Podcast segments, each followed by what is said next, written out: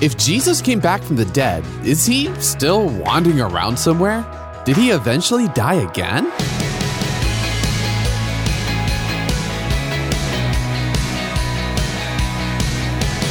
Hey, I'm Dylan, and you're listening to Unlocked, your daily key to unlocking God's Word in your life. If you're a musician, you probably hate it when someone starts playing a scale but stops on the seventh note.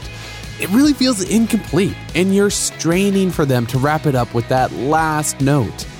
Now, yesterday was Easter Sunday, the day that we celebrate Jesus rising again from the dead.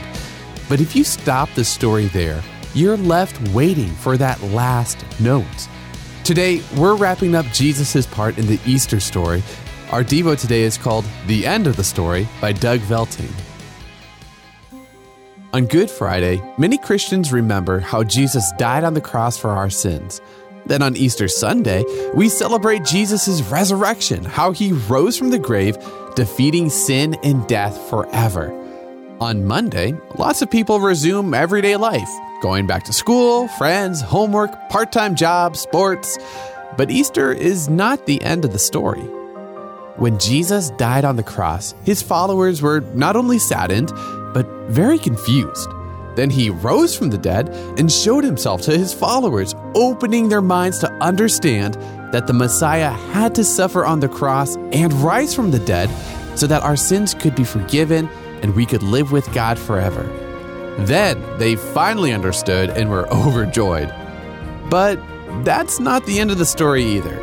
The ascension of Jesus, when he was taken up to heaven to sit at the right hand of the Father, finishes up the most important series of events in the universe. The Son of God died for our sins, rose on the third day, and ascended to heaven. This end of the story is often overlooked, but it's very important because it answers the question what ever happened to Jesus after he rose from the dead? Is he still wandering around earth somewhere? Did he die again? It's also important because after Jesus ascended, those who believed in him were given the Holy Spirit to dwell in them. The Holy Spirit helps us understand Scripture, gives us guidance and courage in proclaiming the gospel, the good news of Jesus Christ, and distributes spiritual gifts. This wondrous power of the Holy Spirit was given only after Jesus' ascension. Jesus ascended to heaven, but one day he will return to earth and finally restore all of creation to perfect relationship with God.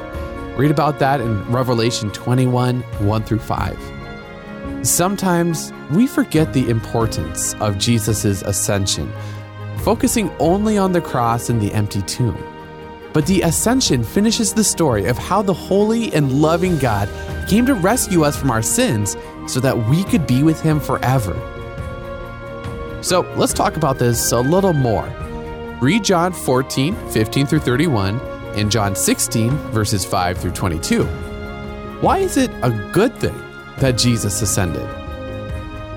As we wait for Jesus' return, we can rest in his love and his promise to be with us always. Matthew 28 20.